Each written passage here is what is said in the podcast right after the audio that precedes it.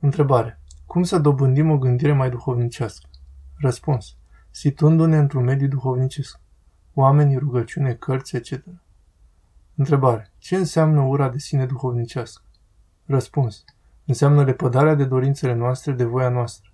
Este foarte benefică pentru că ne asigură libertatea și mântuirea. Întrebare. Ce înseamnă unde s-a înmulțit păcatul a prisosi harul? Răspuns. Dumnezeu este iubitor.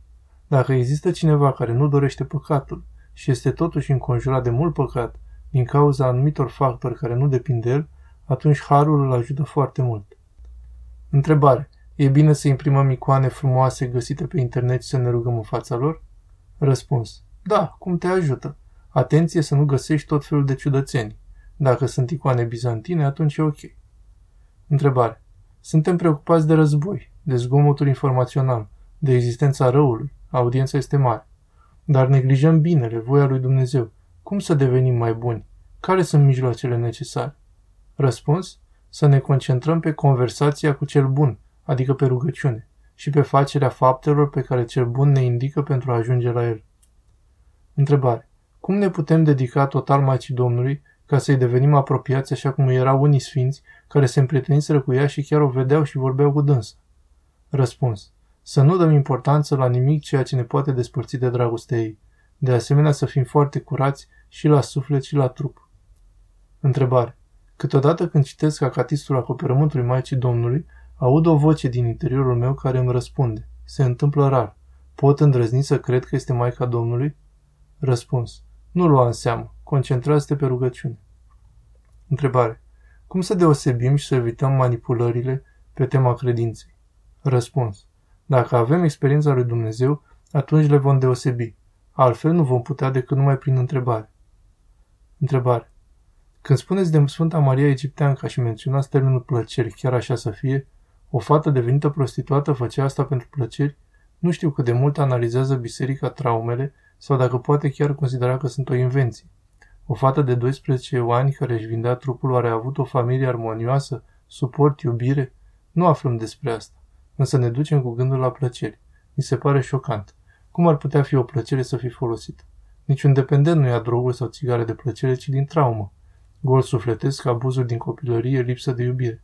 E simplu să zicem că Dumnezeu le poate vindeca pe toate, dar cum? Vedem câtă luptă e.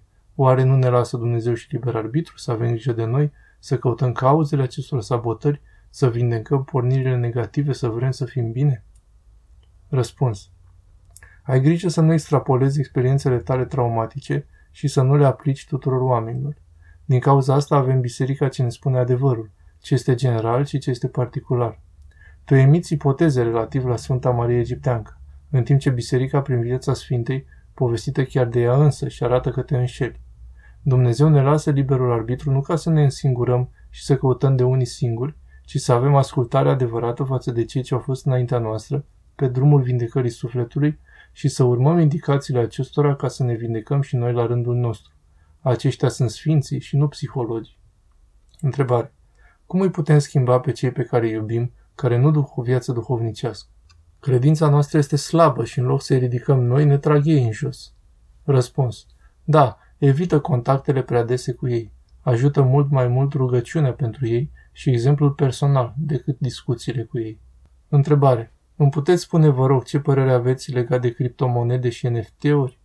Aud păreri de la faptul că este foarte bine și nu intră în conflict cu viața duhovnicească. Chiar auzeam un preot care recomanda, până la păreri că sunt lucruri diavolești foarte urâte și vătămătoare. Răspuns. Evită-le, și asta nu pentru că ar intra neapărat și frontal în conflict cu viața duhovnicească, ci datorită faptului că sunt lucruri care ocupă mintea, datorită faptului că este vorba de fapt de bursă. Cripto este clar că a venit ca să rămână, însă socotesc că încă sunt cam prea volatile. Dacă tu ești mai informat și mai sigur pe piață și ai într-adevăr ce să cumperi cu criptomonedele, atunci da, altfel ai zice să stai deoparte. Întrebare. Cum recomanda să citim în mod eficient Scriptura? Câte capitole pe zi ar fi recomandat să citim din Biblie? Răspuns. Cât poți, desigur. Însă aș recomanda o idee două pe zi. Mai bine mai puțin să te adâncești decât mult și la kilogram. Întrebare. Rugăciunile citite mental, fără glas, e ok pentru începători? Răspuns. Nu prea. Este mai bine să spunem și cu gura când putem. Întrebare. Uneori Dumnezeu mi îndeplinește repede dorințele, alteori îl simt departe și mă simt în așteptare, în răbdare. Cum îmi pot explica această alternanță? Răspuns. Depinde de voia lui Dumnezeu. Uneori voia ta nu se identifică cu voia lui Dumnezeu, nu-i așa?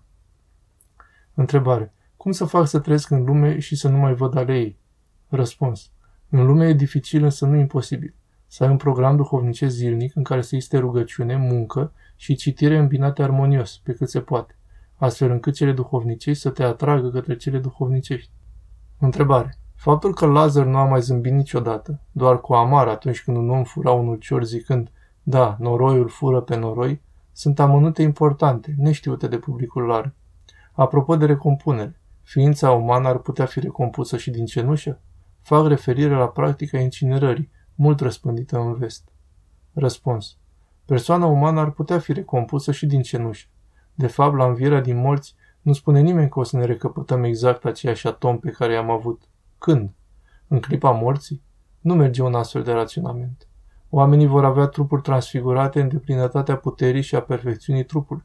Sfinții părinți folosesc expresia ca de 30 de ani.